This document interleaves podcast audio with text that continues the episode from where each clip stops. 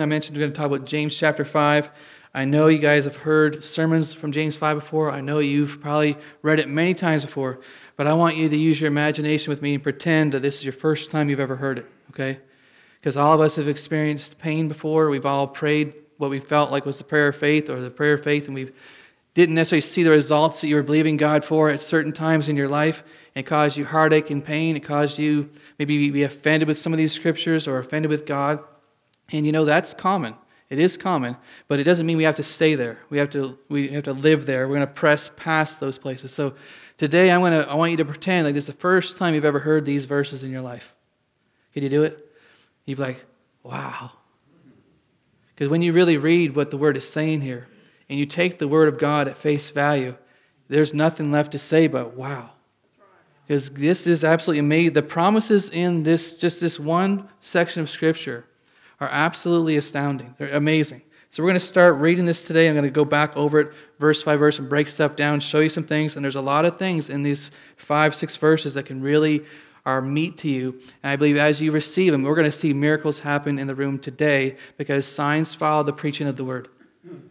Amen. God said that. Signs follow the preaching of the word. If you preach the word like it says to, you don't add to it, you don't take away from it, just as it is, not through our hurts, pains, or experiences, good or bad, but just as the word says it, let the word preach itself. Signs will follow the preaching of the word. I might have to say it five more times till I get it better. Amen. Like, come on. Are you here? Because I'm telling you, this is this I'm to call it this is your launching ceremony today for your ministry. Because this is your commission. This is not the pastor's commission. This does mention elders in it, but there's other scriptures we'll look at too to talk about the believer's ministry. The believer's ministry is to lay hands on the sick and they shall recover. That is your gift, your calling by God, no matter how old you are in Christ, if it's a child or you're 80, like Mitzi mentioned, uh, you are called by God to represent the kingdom of God everywhere you go. And so I'm going to call this a commissioning ceremony service and believe God you be launched into what you were born to do. You were born to the reason why you are alive on this planet is to is like Jesus is to destroy the works of the enemy. And as long as we believe that the works of the enemy are actually the works of God, how are you going to resist the devil so he'll flee from you if you think it's God the one that's actually making people sick to teach them some kind of twisted lesson? Guys, that is a perversion of the gospel. It's a perversion of why Jesus came. It is not kingdom. There is no sickness in heaven. There is no sickness anywhere Jesus went. There was no sickness in the Garden of Eden. His will was perfectly set and established. Everywhere he was, was health, wholeness, and healing. And that's what he has for you. That's what he has for you. Amen. And we take those things by faith. So let me read this to you. James 5, 13 through 18. They'll be on the screen for you. It says, Any one of you in trouble, he should pray. Is anyone happy? Let him sing songs of praise. Is any one of you sick? He should call the elders of the church to pray over him and anoint him with oil in the name of the Lord. And the prayer offered in faith will make the sick person well. You know, growing up, people used to tell me that's the medicine. Oh, that irritates me. How you could twist and pervert the gospel like that. It clearly says here, the prayer of faith shall save the sick. And they say, well, that's the medicine. Well, guess what? I've never had that kind of medicine before. Because it comes with some bad side effects. There's medicine I've tried. is some kind of stuff. The prayer offered in faith will save the sick. Let's not put the gospel out, the gospel for dummies, and dumb down the word to bring it down to humanistic level. We need to raise our faith up to what does the word say? What did God's word say? And this is what he said. Amen? And no one has the right to change it. I don't care how many PhDs they have by their name, they do not have the right to change the Word of God. Verse 15 And the prayer offered in faith will make the sick person well. The Lord will raise him up. If he has sinned, he will be forgiven. Therefore, confess your sins to each other and pray for each other so that you may be healed. The prayer of a righteous man or woman is powerful and effective, meaning it works. It gets the job done. It does what it's supposed to do. Amen? 17. Elijah was a man just like us. He prayed earnestly that it would not rain, and it did not rain on the land for three and a half years. And again he prayed, and the heavens gave rain, and the earth produced its crop. Amen. This is our main text for today. I'm going to, like I said, go back over verse by verse, point some things out, and showing you what God is saying to us from, the, from His Word. Amen. I'm not going to dumb it down. I'm not going to water it down. I'm not going to change it. I'm going to bring it. I'm just going to tell you, okay? And I want you to receive it. You might feel like you're getting fed with a fire hose or something. I know I do when Bill Johnson's sharing stuff sometimes. But you need to receive the word because it's what will save you. It's the word that saves you. It's the word that transforms your mind, your heart, your bodies. It's the word of God that does that. that's active and effective in our lives when we believe it. Amen. So don't listen to anybody that tells you this is not for today. That is straight from hell. They heard the devil say that. They didn't hear Jesus say that because Jesus said, I am the same yesterday, today, and forever. I am the Lord, your healer. I am Jehovah Rapha, the Lord, your healer. Your healer. He's not the great I was, he's the great I am. And he's still the same today. Amen. So if you're going through something, he is your healer.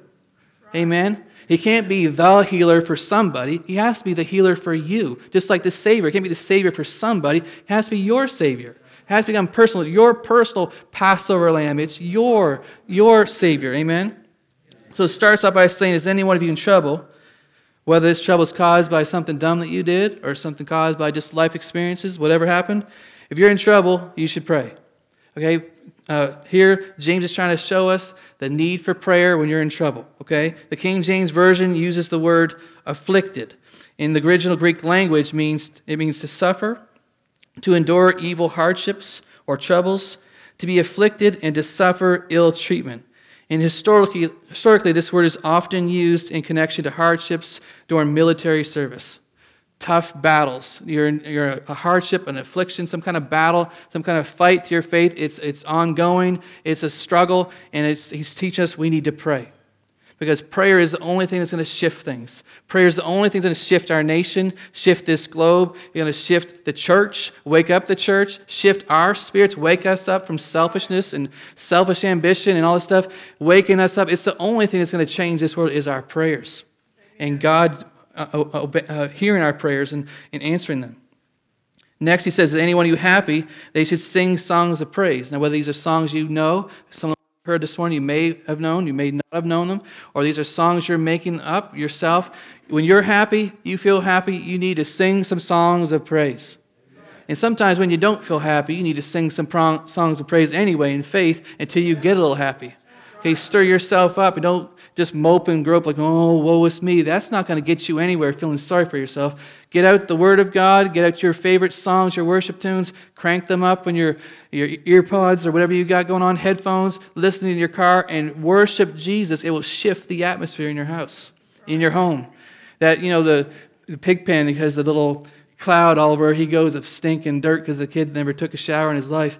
And uh, that's what it looks like in the spirit realm when you are listening to the devil you have this pig pen stench, stink of darkness hovering around you while the devil's trying to put this stuff on you of you're no good, you're worthless, you're whatever. But I'll tell you what gets rid of that. He's giving you the garment of praise against that spirit of heaviness. And you put your praise on, that stuff leaves your house, it leaves your car, leaves your life. You might be afraid, well, what's it going to look like tomorrow? What's it going to look like three years from now, five years from now? Who cares? Worship Jesus. Amen. He took he will take care of you before he take care of you again. He is the same. He will take care of you. Amen.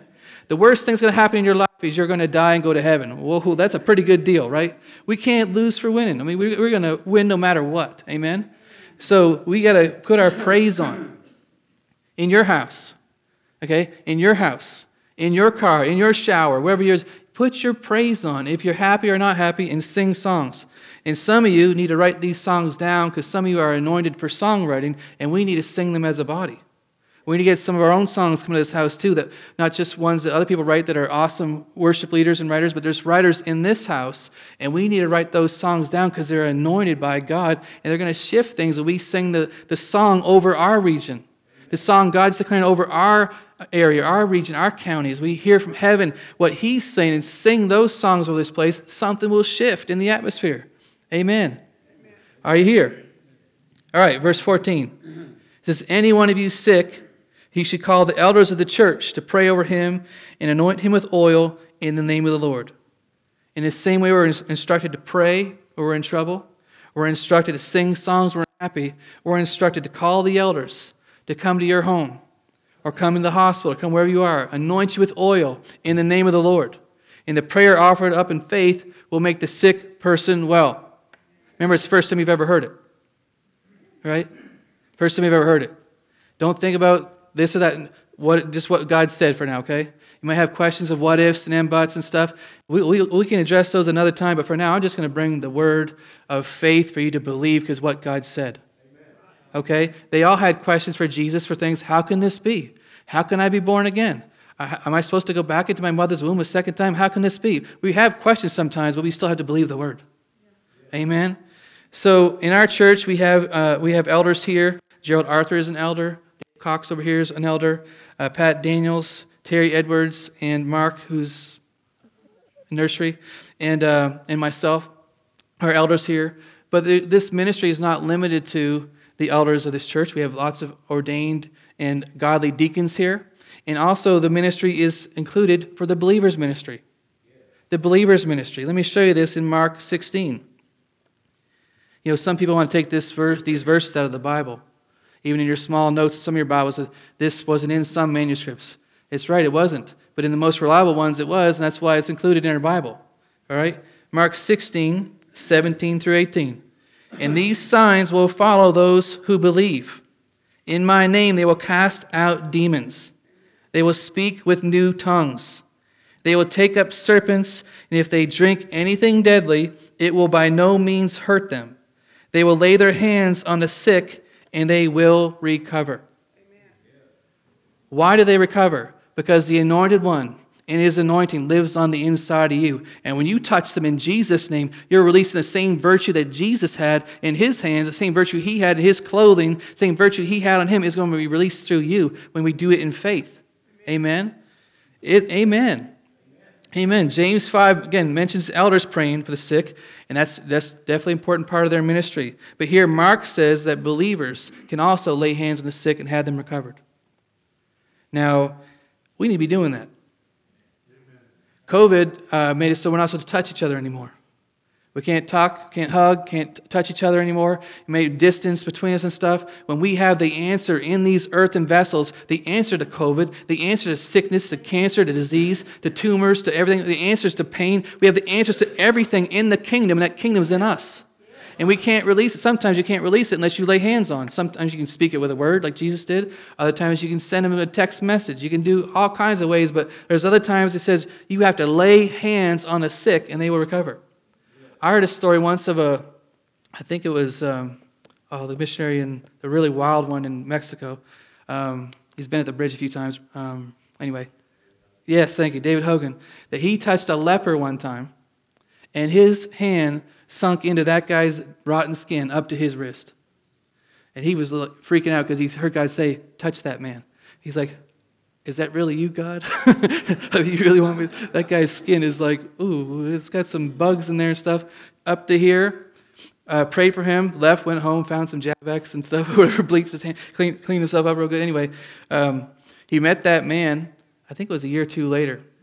This guy didn't have a nose, part of his ear was gone. I mean, it was really a rough situation for this guy.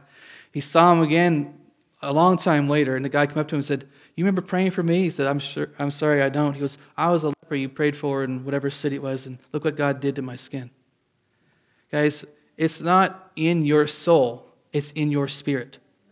It's Christ in you the hope of glory. You're releasing the Spirit of God through your hands, through your words, through your love.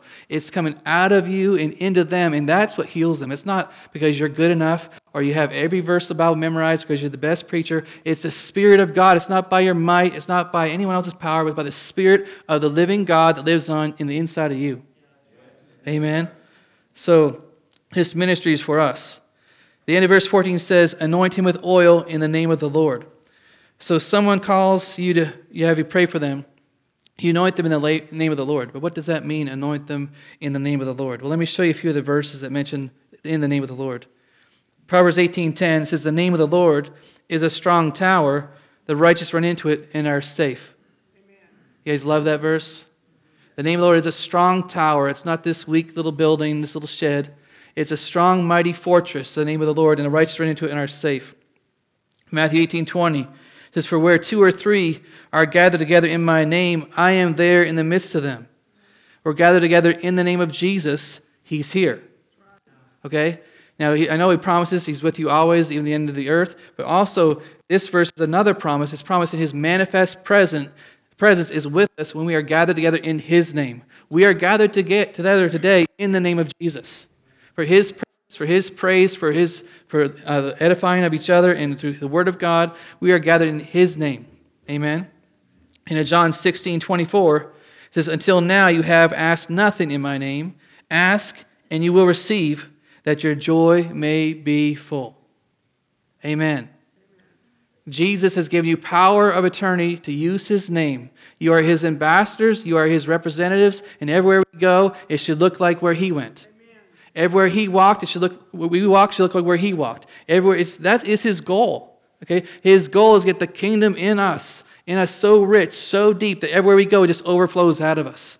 We're not so focused on ourselves and how my hair looks and how my clothes look and oh I got, I'm wrinkled or whatever, but we're focused, who's around me? Who's in me? Who does God want me to touch? Who, who, who's want me to lay my hand? Who do you want me to pray for, God? Who do you want me to prophesy over? You know, the more you ask God these questions, the more people He'll give you eyes to see that are right beside you, right walking past you in a store, all around you. But we can be so self absorbed with our to do lists and our grocery lists and our jobs, and they're all things we have to do. We get so absorbed in those things, we're not listening to the Spirit of God and His prompting to say, hey, that person just said this morning that if one person would offer to pray for me, I'll believe in you, Jesus. If one person would even acknowledge that I'm even alive, I, I, would, I would give my life to you, Jesus. I've been to church. They don't welcome me there. I don't dress right. I don't look right. I don't smell right. I don't fit in. I, have I've tried the church thing. I've tried this thing. If you get one person to acknowledge me, I might actually believe. I think Debbie told me this story. It's a crazy story, but this guy was in a restaurant, if I remember this right, and God said, I want you to do something.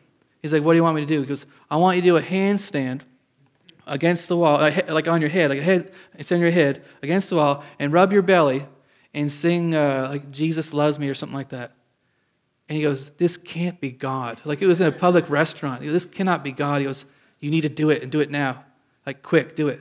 So he goes over against the wall, does this hand. Uh, I, he, God would have asked me to do something else. But anyway, the guy went over, because I don't think I could do it, but he's doing this headstand with his hands balancing with one, I guess, and rubbing his belly with the other one and singing, Jesus loves me. This person walked in the restaurant, fell on their face, and started weeping and sobbing and crying because they had just said before they walked in, this, in the restaurant, if you're real God, if you're a real God, I want you to show, have somebody in this place stand on their head, rubbing their belly and singing, Jesus love me. Then I'll believe that you really love me and care for me. He walked in, saw that, and fell on his face and worshiped God. Guys, we are called to be peculiar people. He might ask you to do something that's not logical, it doesn't make sense, but it's anointed when you do what He asks you to do. Amen. So we're gathered together in His name. We're acting as His representatives, His ambassadors to represent the kingdom of God, what it looks like everywhere we go. That's where our life should look like. Now, it doesn't right now. Some of us, most of us, probably all of us, I would say, at all the time. But guys, this is God's heart. And as we press into these things, things will shift more and more and more. His kingdom knows no end. It's ever increasing kingdom. We're being transformed from glory to glory. It's a greater increase in glory. We're going to see these things. We're going to have to start walking in them and acting on them and asking God, what do you want me to do? I don't care if you pray for someone a hundred times. I don't care if you pray for someone two times or zero times. We have to start today with who do you want me to pray for, God? And not worry about what it's going to make us look like if they're healed or not healed. It has to be about them. It has to be about Jesus. It has to be about love. Amen? So when we do something in His name, we are representing Him. Now, verse 15, it says, The prayer offered in faith will make the sick person well. The Lord will raise him or her up. Now, I'm looking for mights. I'm looking for maybes. I'm looking for sometimes. And I don't see any. Did you see any? The, this is verse 15. You want to put on the screen for them just so they can see, it says, The prayer offered in faith will make the sick person well. Remember the first time you heard it. Don't go back to what if oh, and all that. No, no. Let's stay in faith. What did he say? The prayer offered in faith will save. It's the word sozo will, will save the sick, is in the King James Version says save the sick or make well. It's the word sozo, saved, healed, and delivered. The prayer offered in faith will save them, will heal them. So, what saves them? The prayer offered in faith. So, again, there's no maybes, there's no mights, There's no sometimes. There's no I hope so. Uh, I hope so. Knock on wood. There's none of that kind of superstitious stuff. This is a promise from the Word of God for Scripture for your health. Is in the Old Testament too. What's Exodus 15 26 say? If I'll put none of these diseases on you, I put on the Egyptians. If you follow, listen to the voice of Lord your God and obey his scriptures, none of these diseases will come upon you that came upon the Egyptians. He didn't just promise them healing there, he promised them divine health. Come on, somebody. Is it in the word or not? Because someday we might. Did my battery die? Or is it just me? Okay. Uh, someday we're gonna we're gonna be there'll be a need for people to actually stand in faith and believe God for healing. That's why we see more. We go to you know Brazil and India and Uganda and places. We see more healings because they're not so codependent on all these other things. It's it's med- it's not medicine, doctor, then God. It's God or death. It's God, and there is no plan B. It's, it's God only. There is no hospital care for them. There's no, uh, and I'm not against doctors, I'm not saying that, but they, it's, they are solely committed, because they have to be, to the Word only. And you see so many miracles there. But we need to see this a guaranteed promise of Scripture for healing. Amen? Amen. Amen. Amen. It is. I don't see any other way you can read it. I don't, without watering it down or changing it, it is a guaranteed word in the Bible. So, who was this written to? It was written to the church, right? The world's not going to be able to call the elders come pray for them, anoint them with oil in the name of the Lord. They don't even know who the elders are. They don't even know where the church is or what time they meet. They don't, they're not going to church. It is written to the church. But also, the believer's ministry can cover some things too. They can pray for people. But it's also written to anyone. It said to anyone. Are you an anyone? Yes. Well, guess what? Then this applies to you. It says, any one of you sick? Is anyone? That's not asked in many churches, is it? It's more like, how many of you? Are? How many do we have sick today? How many more do we have? And you know, the first revelation I ever received, this is probably 25 years ago, I think it was 96, um, of healing I ever received was from this, these verses. I was reading it and I just kept focused on anyone, anyone, anyone, anyone. And can you put my p- picture up there for me, you guys? This is taken out of the, in my Bible. I wrote this down. Hopefully you can read it, but I was just studying that anyone, it says, after the anyone is healed, there will be no one left sick. The will of God is for everyone to be whole. If anyone that James is talking to, after they receive the prayer offered in faith that saves the sick, the Lord will raise them up. After that, anyone is made whole who's left sick. Right? I, uh, come on, guys. Come on. Let's turn off religion in our experiences. What did he say? It's, it's clearly showing the will of God for your health. After the, anyone is prayed for that was sick, and after they, they received prayer, after they were north oil, after they were healed, who is left to be sick? No one. no one. So if no one's left sick, then what is the will of God for your health? Amen. You guys are, come on. Come on. Am I in a Presbyterian church here or what? Come on. Come on. Come on. What does it say? Anyone. All right. So after the anyone is healed, there's no one left sick, and we're healthy. Clearly showing, this is, this is written by James, right? Who were the three that went with Jesus everywhere he went? It's Peter, James, and John. Okay, he knows Jesus. He's writing from the heart of God here. He's writing by the Holy Spirit. Clearly, this shows the will of God is for us to be healthy. Amen? Okay, so the end of verse 15 says, If he has sinned, he, if he has sinned, he will be forgiven. So this verse makes a connection between sickness and sin. Now, it doesn't mean that every time you get sick it's because of sin, because it says if you sinned, right? Since there's an if there, it doesn't mean it's every time, but it is sometimes something that happens. And Jesus also made this connection in Mark 2 when they had a, the lame man hadn't walked before and they ripped the roof off the house. Some people say that was actually Jesus' house. We don't know for sure, but ripped the roof off the house and lowered this man down and prayed for him. Remember what Jesus said to him? He said, Be of good cheer, son, your sins are forgiven you. And they're like, Who does this guy think he is that is saying that he's forgiven sins? Only God can do that. And Jesus, go, Jesus knowing their thoughts, imagine being around him, like, you think someone wrong thing? Like, hmm, don't think that. Like, like. Knowing their thoughts, he says to them, uh, I'll start verse 7. Why does this man speak blasphemies like this? Who can forgive sins but God alone? But immediately, when Jesus perceived in his spirit that they responded thus within themselves, he said to them, Why do you reason about these things in your hearts?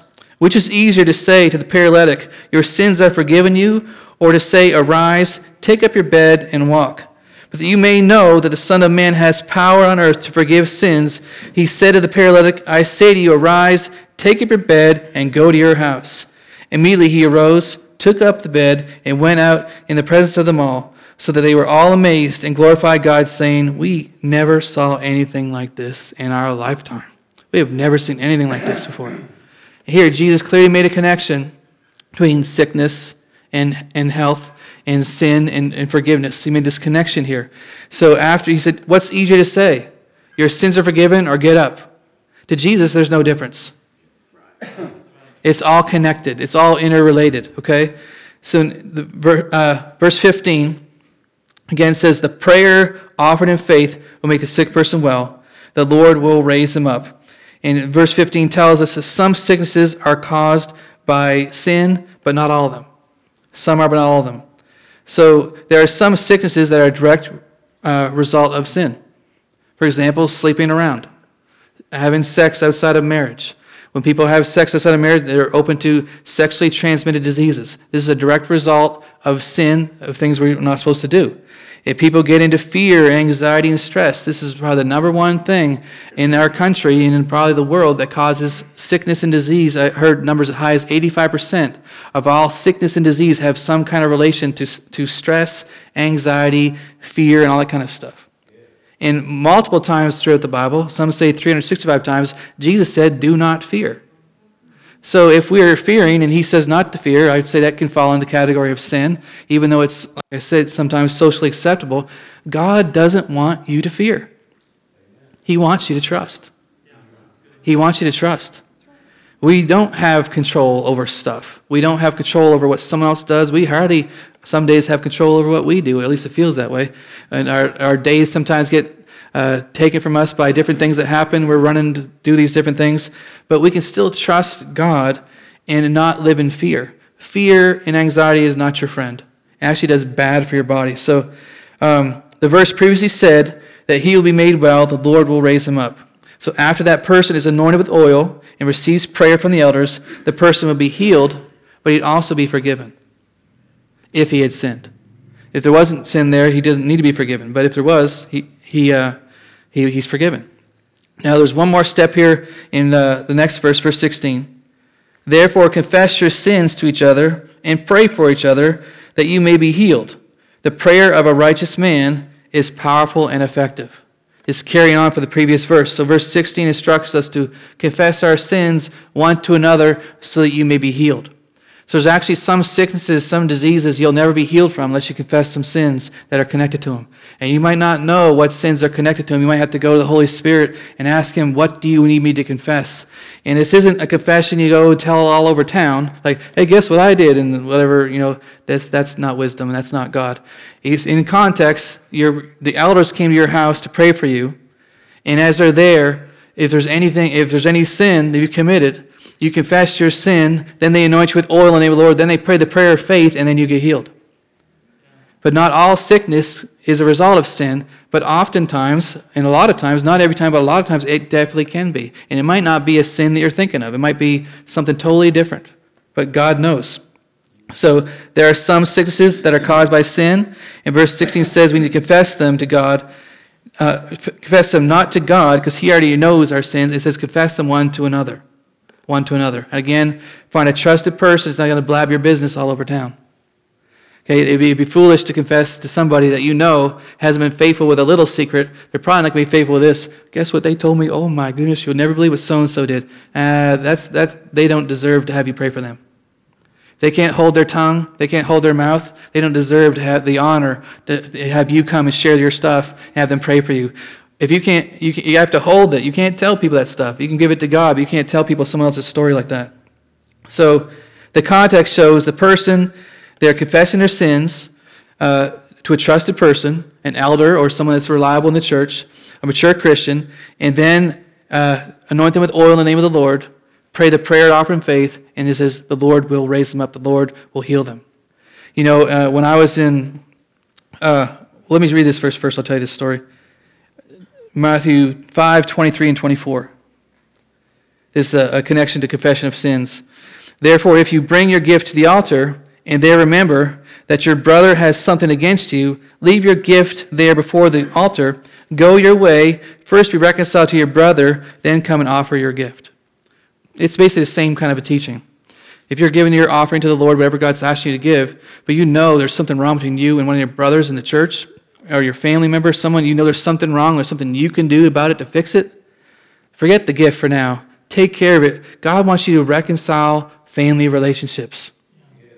When it's possible, when it's healthy, if the person's dangerous, they're you know violent kind of a person, it probably can't be at least in person. But you can reconcile it from a distance in your own heart and forgive them. But when it's safe and it's a and it can be done right, you need to do everything you can in your power to reconcile those relationships. Because He said, "Don't even bring that gift yet. Make this right first. So there's things we need to do. So uh, again, James five sixteen says, "Therefore confess your sins to each other and pray for each other, so that you may be healed."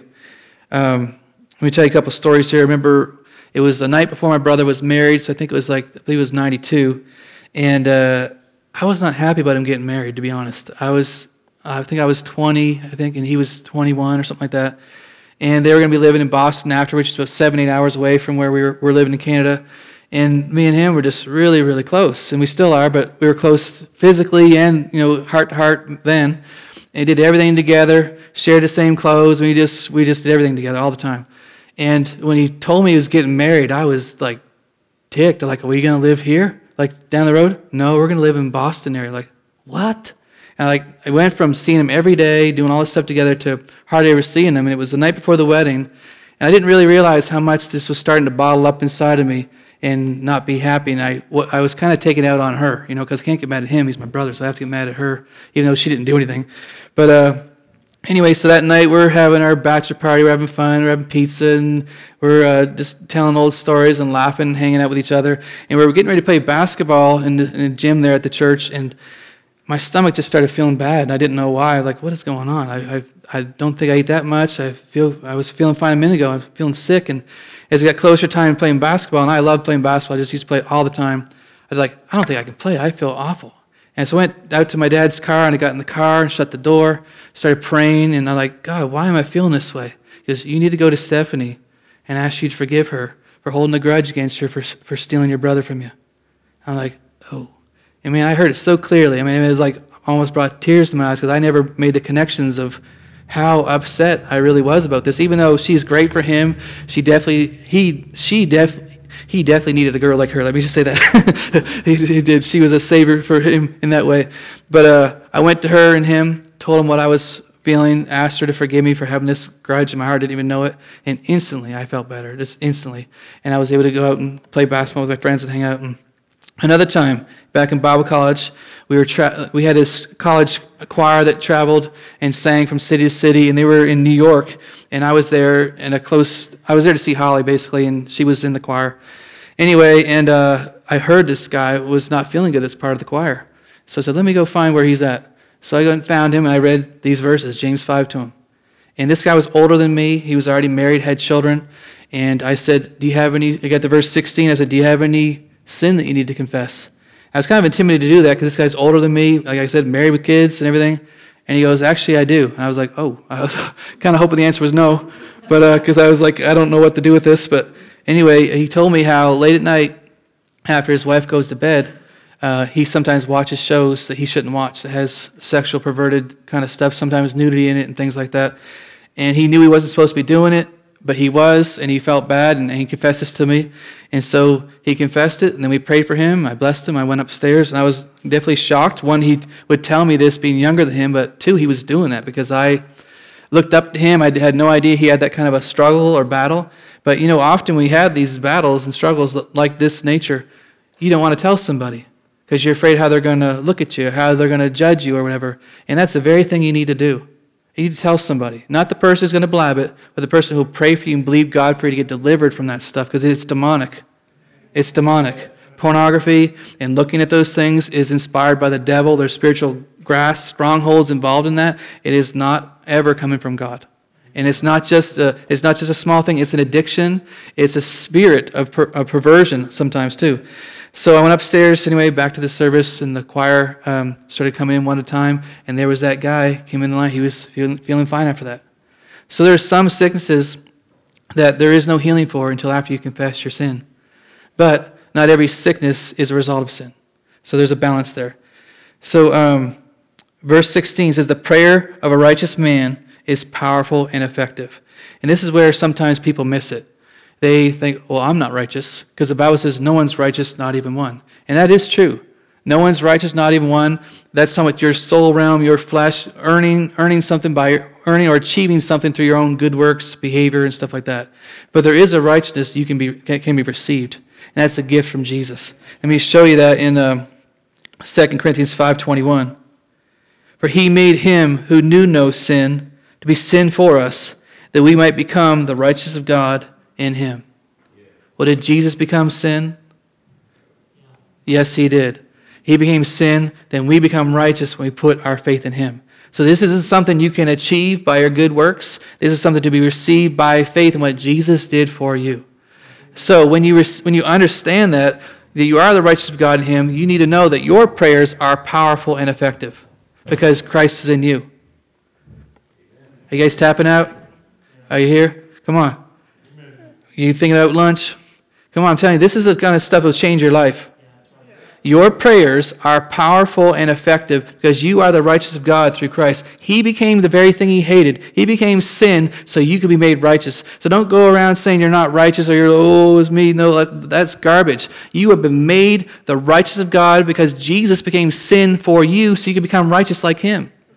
He became sinful like you and me so we could become righteous like him. And he took that sin and left it in hell and came, rose victoriously over death, hell, and the grave for you and me so you can become righteous. So don't go walking around in false humility saying you're not righteous because you're basically saying my prayers are not powerful or effective. You know, and some don't believe that, and that's why they don't pray for people. They don't pray for people whether they're sick or it's whatever or to get them saved, or they, don't, they, don't, they just think, well, I can't do that. Uh, I'm, I'm not good enough. I'm not this enough. Guess what? You do not understand the gospel. I'm not trying to be rude to you, but I'm trying to give you a wake up call. If you're not praying for people, you don't understand the gospel to the depth and the degree that God wants you to know it. He came to seek and to save that was lost. He came to destroy the works of the enemy. He came to set you free from sin, hell, and the grave. He came to destroy those works. And he, he does it through you and through me. Amen? I'm not trying to condemn anybody. I'm trying to wake us up to the reality of who we are in Christ, to walk in the things He has us to walk in. Amen? He became sin so you be righteous. So if you're righteous, are you righteous? Yes. Amen. You are. And it's not prideful to say that. It's actually humble to say it because Jesus did it for you. And it's actually His righteousness that you get to wear. It's His robe that you get to wear. It's His righteousness that covers your filthy rags and your stuff. So because you are righteous through Christ, your prayers are filled with power and they're effective. They're filled with the anointed dunamis power of God. And they're, so, see, it's the same thing. We're self conscious or are we Christ conscious? Are we, I can't, or are we, I can do all things through Christ who lives in me? It, it, we have to get to that crossroad where we know who we are in Christ. I'm telling you, we need to do this. We need to, there's a call of God on our house, guys. There has been long before I was here that this place be a house of healing. There's prophecies about uh, healing virtues flowing out of this place, going to the nations, and people coming here from all over the place for a healing well that's happening here, of people getting healed, set free, and delivered, happening here. And this isn't going to be because of me, it's going to be because of the Spirit of God and us. It's you are laying hands on the sick. You're the believers. You're the deacons. You're the elders. You're, you're the, you are the body of Christ. The body of Christ should look like Christ. And everywhere Christ went, he went on doing good and healing all who were oppressed by the devil because God was with him. Acts 10:38. And that's what our life should look like. Amen. Now again, no condemnation for those who are in Christ. I'm not condemning you, but I'm telling you, I just feel this stir, this commissioning that now is the time. It's like this rattling of chains or this something I'm hearing. Uh, even Boris, my spirit, Lord, you wrote about something shifted on the 2nd of August when your Facebook post. Something has shifted in the spirit realm, and it's time for the church to arise and not be to feel sorry for myself, church, not be, I'm not good enough, church. We, there's only one church, and it's the body of Christ. Our church should look like Jesus. He is the head of this church. We are the body, and we should look like him. His heart, his love, his service, his giving, his generosity, his faith, his every we should look like him. Now the word says, as he is, so are we in this world. It doesn't say so am I. Okay? Even though we are in our spirit realm like that, but the Bible says, as he is in this world, so are we. Collectively, we make up the body of Christ. And not, of course, just the people in this room, but the whole body of Christ. We are to look like him. If we're going to look like him, we have to do the things that he was doing. Amen. you say, I can't do that. Well, guess what? You can't get saved either. How can you get saved without faith in Jesus? How can you receive the baptism of the Holy Spirit without faith in Jesus? There's not, there's not one prayer or anything you could ever do for God that doesn't include some kind of faith.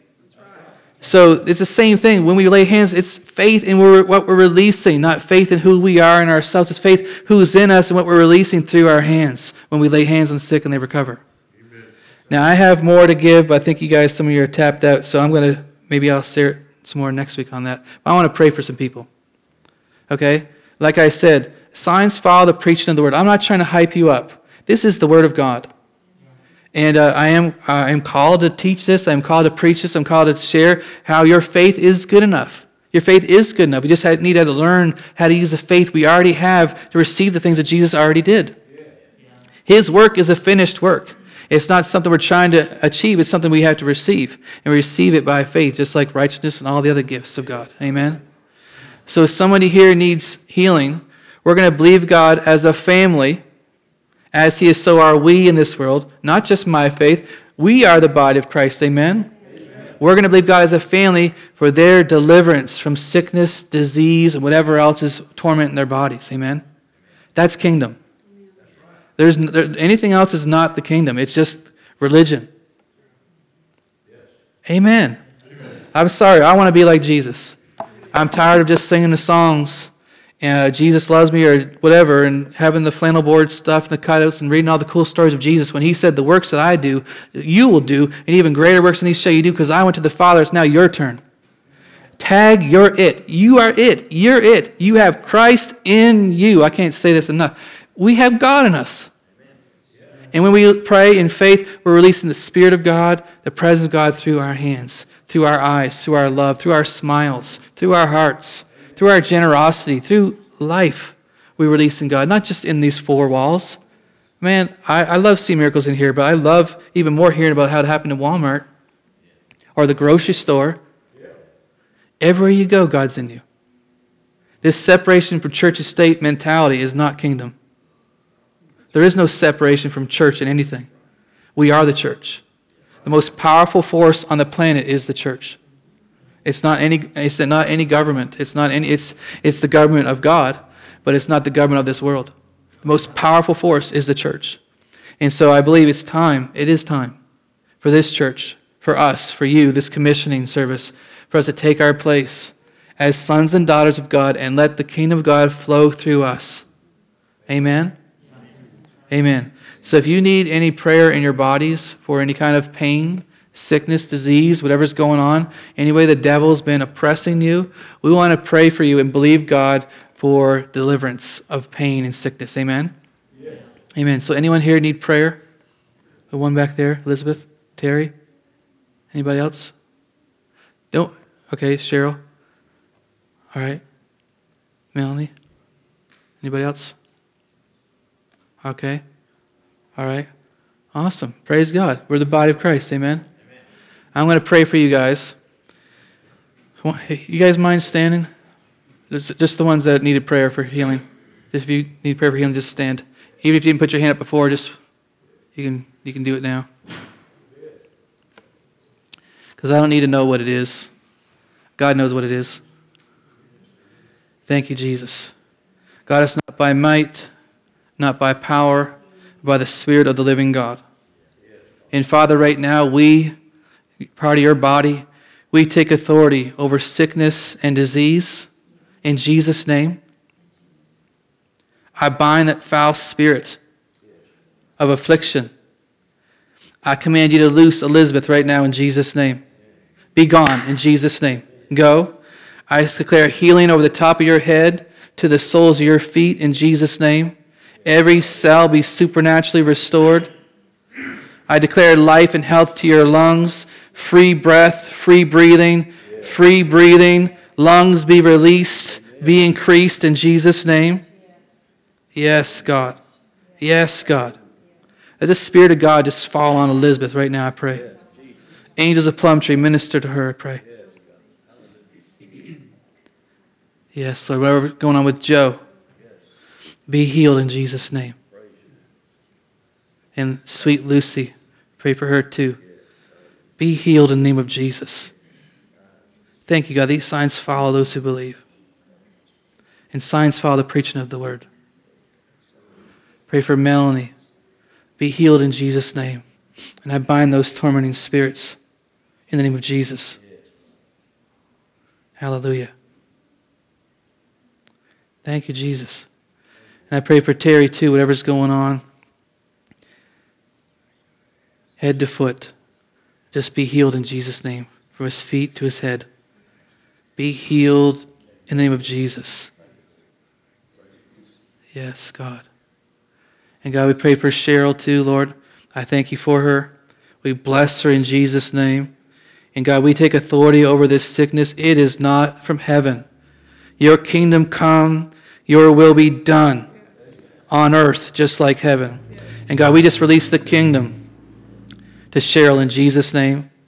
From the top of her head, soles of her feet, be healed in Jesus' name. Yes, God. And God, we thank you for Julia. We just bless her too in the name of Jesus. Yes, God. I bless her in the name of Jesus. Yeah. I'm going to tell you what I felt to pray after, but I just bless you in Jesus' name. God sees you, God knows, He hears, and the answer is yes. The answer is yes. Yes, God.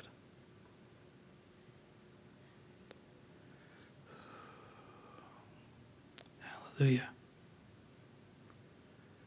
I pray for those who are watching. You guys can sit down if you want to, or you can stand, either one. Pray for those on the live stream. Be healed in the name of Jesus. Command pain to leave your shoulders and your neck and your back. Right knee be healed in Jesus' name. Tumors um, around your stomach area be healed in Jesus' name. Yes, God. Yes, Amen. Amen. Now, I know we didn't anoint with oil like it said there, but He is the anointed one in His anointing. And uh, we can do that too if any of you want, particularly to be anointed with oil, we definitely can do that. Um, but yes, Jesus is our healer. He's our healer. Amen. Amen. Debbie? Could you, could you pray for uh, people with mental uh, problems? I just feel the. Okay. Uh, uh, needs mental healing and emotional healing. Okay. And God, we just pray for those right now that are in need of healing in the area of uh, mental health or emotional healing. God, we just pray for your kingdom to be released in their homes in their mind. Those tormenting spirits would flee from them. They would be like uh, this blank, uh, this cover or this blanket is pulled off of them. They can see clearly uh, the glorious light of the gospel. They can see clearly uh, from being delivered and set free from sickness and oppression and bondage. And just be healed, be delivered, be set free. In Jesus' name.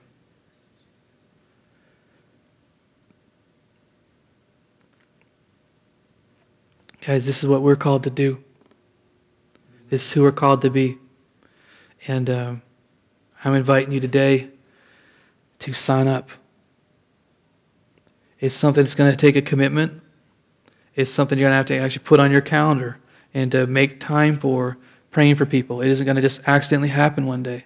You actually have to actually do it deliberately in finding people, going to their homes or uh, ministering to them. What I do, I'll tell you this and I'll let you go. I, when I go minister to someone, I, I read a bunch of scripture verses before I pray because faith comes by hearing and hearing the word of God. So I'll read four, five, six scriptures or more as the Spirit leads me to. Then we'll go through usually James 5, talk to them about that, see what's going on there, see if I feel prompted to ask them if they need to confess sin or not or whatever. And then just pray and believe God for their health. Amen. And I'm telling you, God wants you to do it. There's a reason why you're here, and the reason why God want me to share James 5 today. And uh, God wants you to minister to people because He loves people and He loves you. Amen. Amen. You guys stand? I'm going to pray and dismiss you.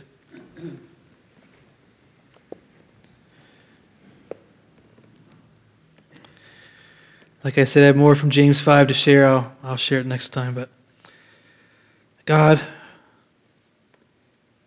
I pray that you would help us believe that you really do love us about every aspect of our life, that you care, that you love. God, I pray for healing of hearts, God, that have suffered loss, that have prayed the best they knew how, and they prayed whatever, they prayed the prayer of faith, and things didn't work out the way they wanted to. I pray that for healing of their hearts from that disappointment and pain. But I pray, God, you help us to rise above that and press on to new heights, new, new places with, with you, God, what you call on us to do. God, I thank you for the anointing of healing that's on this house. It's your design. It's your design. And I pray you'd raise people up in this body, God, that uh, are gifted in that area, that help encourage others to do this and minister to people, releasing the love of God everywhere we go. And so, God, I just thank you for each one here. They're here for a reason. You want them to hear this. And I bless them in Jesus' name. I thank you for them. Amen. Amen. You guys are dismissed. If you need more prayer or uh, want to be anointed with oil, just come see me and we'll have people pray for you.